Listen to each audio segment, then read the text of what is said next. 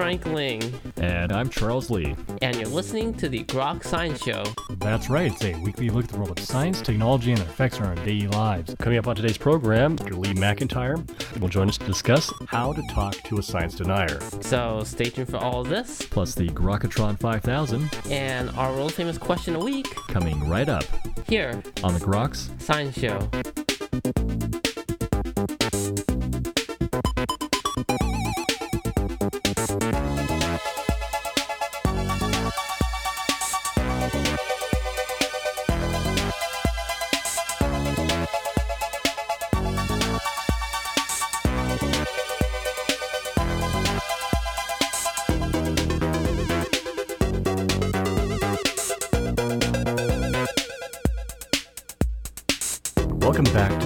Science Show. Well, science is continually under attack from a number of different angles, and how we can talk to a science denier. Well, joining us today to talk to this issue is Doctor Lee McIntyre. Doctor McIntyre is a research fellow at the Center for Philosophy and History of Science at Boston University. He's the author of Dark Ages, The Case for Science of Human Behavior, Post-Truth, The Scientific Attitude, Defending Science from Denial, Fraud, and Pseudoscience. He has now penned the new book, How to Talk to a Science Denier. Conversations with Flat Earthers, Climate Deniers, and Others Who Defy Reason. Doctor McIntyre, thanks so much for joining us today on the Grok Science Show. Thanks for having me back. Well, certainly our pleasure. Certainly a fascinating book. You look at those who are science deniers almost to a fault. So I wrote an earlier book called The Scientific Attitude, where I was concerned to figure out what was distinctive about science. And the answer I came up with was the idea that scientists care about evidence and they're willing to change their mind on the basis of new evidence. And the more I thought about that, the more I realized that that was really the thing that science deniers were not able to do.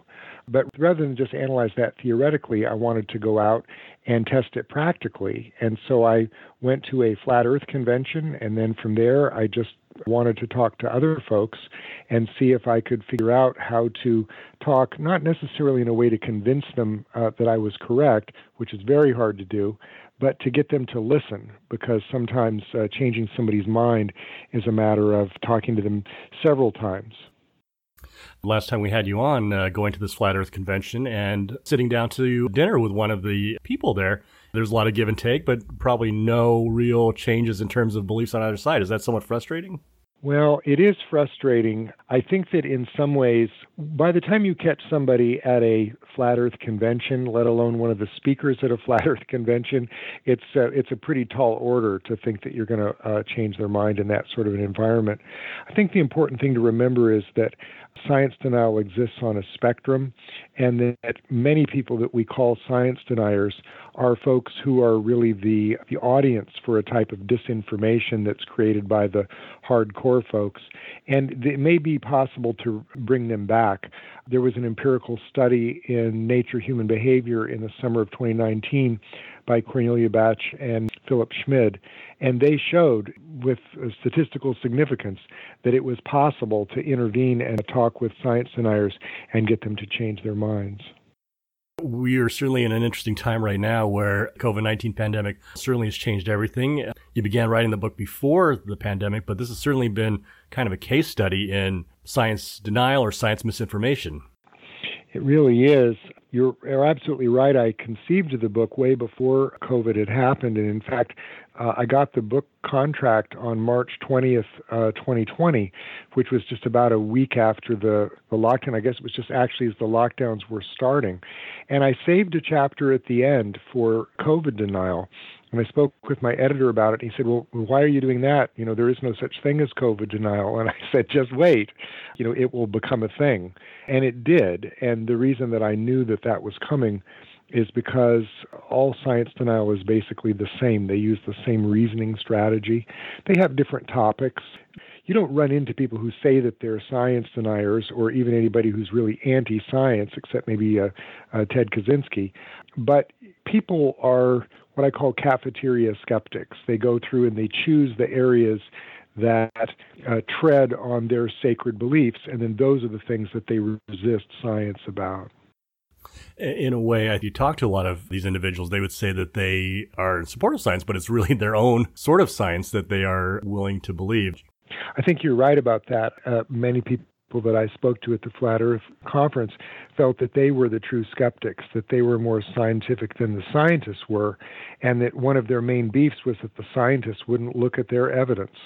And so, as I say, you, you very rarely run into somebody who is, you know, willing to embrace the idea that, that they're a, a denier. I mean, of course, that makes sense. But the, the really fascinating part of that is that the criticisms that supporters of science make against the deniers are sometimes the exact same criticisms that they make of us. And that can make it very frustrating to to talk to them. Yet, underneath it all, they really basically don't understand how science works. And so for the most part, what I talk to folks about is their reasoning strategy. I tend not to talk about the facts of whatever topic it is, because they usually know the facts and have rejected them already. They're prepared for that. They've got a script for that. What they're not prepared to talk about is why they believe what they believe, what their strategy is, what their logic is. And so sometimes if you're looking for an opportunity to get them to think a little bit about why they believe something, that's a good way to do it. Sort of five tropes that characterize science deniers, and talking with the science deniers to go after those particular characteristics. It's the best method if, unless you're an expert. Unless you're an expert in whatever area it is that they're talking about, really the, the smart thing to do is what's called technique rebuttal. This is what uh, Batch and Schmid did in their article in Nature Human Behavior. They they talked about content rebuttal, which is when you're a scientist, and technique rebuttal, uh, which is when you're talking about the logic that they use. And the good news is that they were both found equally effective as ways to push back. I can say a little bit more about technique rebuttal.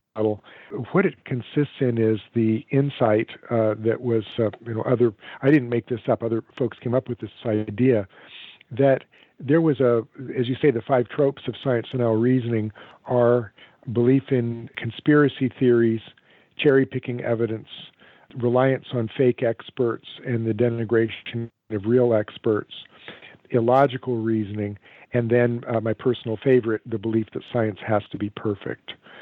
And so once you really understand what's so toxic about each of those five forms of reasoning, then in conversation with a science denier, you really don't usually have to wait very long for them to make one of those mistakes, and then you can talk about that. And I mean, it's not so easy you, to just say, well, that's a conspiracy theory, because sometimes they'll say, yeah, that's right, what's the matter with that? And then you've got a little bit of work to do. The argument has been made that the public maybe never really understood how science was done, but they at least trusted scientists, that what they were telling them was in fact based on sound processes and scientific method. But that trust really has broken down of late, and regaining that trust with scientists and those who are promoting scientific ideas. I think you're absolutely right about that. I mean, two two things. First, I think you're right. I don't think the general public ever really did understand how science worked. It's just that they trusted scientists. And so, you know, now the idea that uh, that trust has broken down, what can they go back to? You know, there there were some mis- misconceptions that they had about science in the first place. But the, the second point that you make is, I, I think, exactly spot on as well, which is this idea that science denial is not really about doubt. It's about distrust. Doubt can be overcome with evidence. If you doubted the evidence for climate change, you might be willing to say, well, you know, if you could find X and such data, then I would be convinced. But they don't say that. And it's because they're not actually, that's whatever they profess their doubts to be, that's not the reason that they believe what they believe. The reason they believe it is because they distrust the scientists. They distrust the people who believe in the thing that they don't. And that's really where you can try to make some difference in talking to them, because the way to build trust back is through face-to-face, calm, reasonable, respectful conversation. It's not through shoving any facts down their throat. That's that's just the wrong approach. That sort of rebuilding of trust is probably even more difficult in these times where science is just another one of those venues that's been heavily politicized. Choosing one side or the other essentially is just a way of choosing your identity.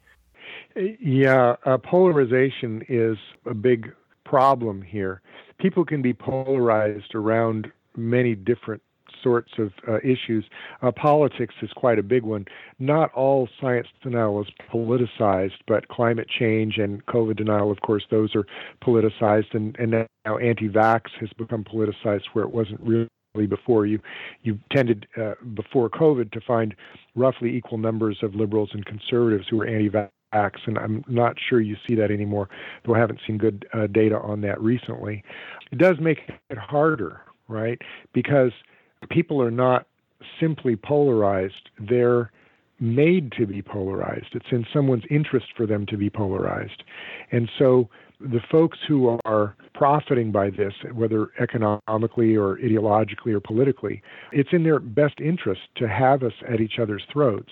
In that kind of an environment, it is very hard to have these kind of conversations. I still think they're possible. I still think that in some ways that's our only way back. But it is a real challenge because when you find topics that have, where there's not just disagreement, but there's polarization, you find hatred. You find people thinking that the people on the other side are not just wrong, but they're evil people. That's very hard to overcome that. And yet, I think the anecdotal evidence, at least in the literature, has shown that it is possible through face-to-face respectful conversations. There are hardcore science deniers who have changed their mind.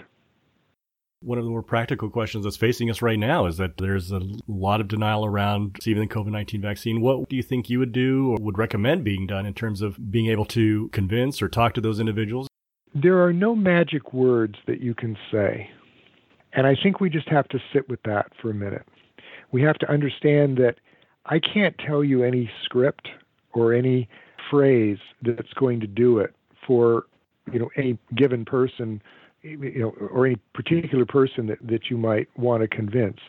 I think that the way to do it is to enter into an actual conversation where you're, at least at the beginning, doing more listening than anything else.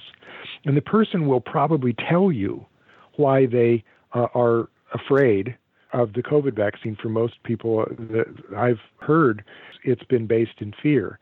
And some of those fears can be allayed by accurate information, but they're not prepared to hear that if they're afraid or if they're distrustful. So I think the most important, and this is going to sound funny, but the most important thing is to simply open a dialogue, simply not to dismiss the other person as unworthy of your conversation or have, having your, uh, of your time.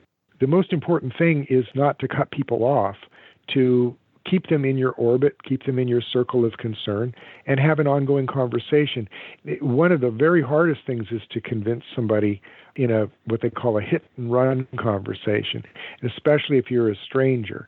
If it's somebody that you're friends with, maybe a family member or friend, somebody who already loves and trusts you, you still have to be respectful. You still have to be careful in the way you go at it, and it may take more than one conversation to do it. But again, I, I can cite you some examples from the media, you know, accounts that anybody can Google and read where this method has actually worked. And and here's the thing that I enjoy the most about reading this. It's the only method that works.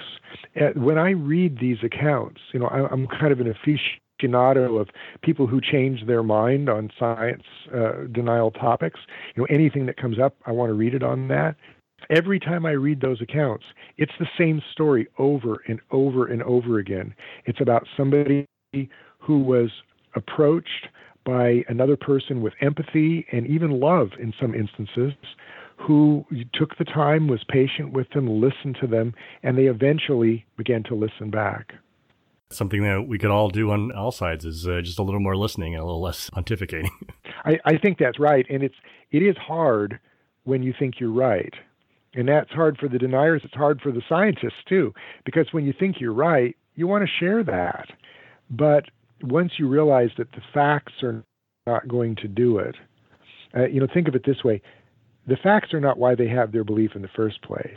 I mean, how could it be, right? What are the facts that would lead anybody to believe that ivermectin is a treatment for COVID, but that the vaccines are not, or that the vaccines are more dangerous than ivermectin? It just, it doesn't make sense.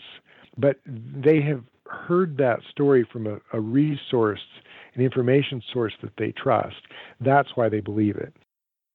Do you think that there's a certain onus placed on scientists for not building that trust as well as they should have? I think nobody's better equipped to do this kind of work than scientists. And I say that understanding that they're very busy. They've got their hands full in the work that they're doing anyway. Sometimes I think that it's easy to avoid uncomfortable conversations, especially when you don't think that you can, that they'll do any good. And so I think it's easy for scientists maybe to feel like they're wasting their time in talking to science deniers.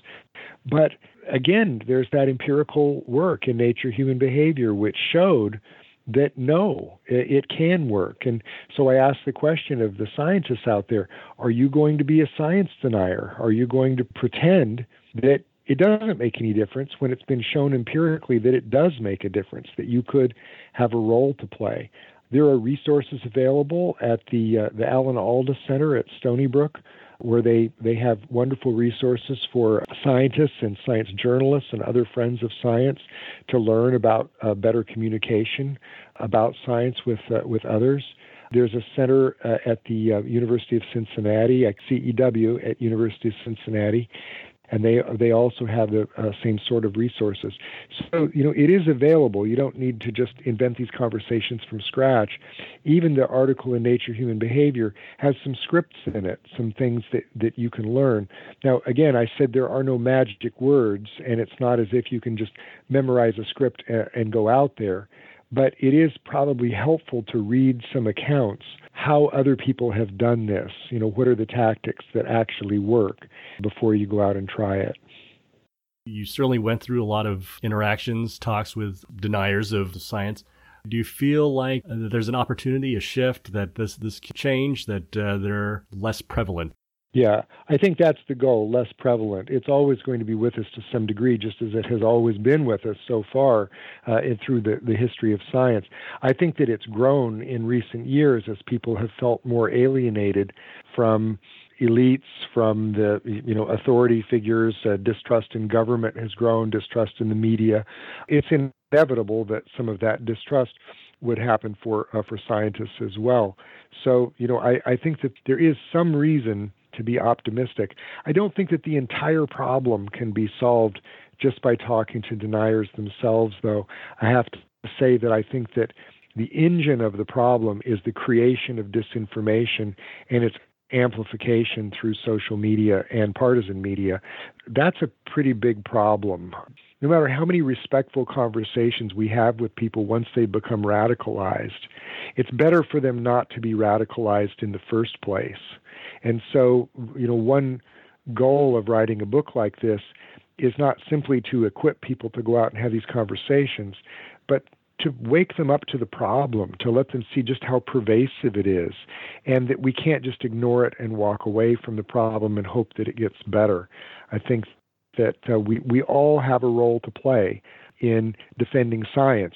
And that's one motivation for writing the book. I've really aimed it at the friends of science who want to know what can they do to defend science. We were just talking with Doctor Lee McIntyre. He has penned the new book, How to Talk to a Science Denier, Conversations with Flat Earthers, Climate Deniers, and Others Who Defy Reason. Doctor McIntyre, thank you so much for joining us today on the Grok Science Show. Thank you so much for having me back. I really appreciate it. And that's all for this week's edition of the Grok Science Show. Make sure you tune in next week for more from the world of science and technology. If you'd like to contact us here, you can email us at science at groks dot net. For Grok Science, I'm Frank Ling. And I'm Charles Lee. Make sure you also see us on the web at w w w dot groks dot net. Have a great afternoon and keep on grokking.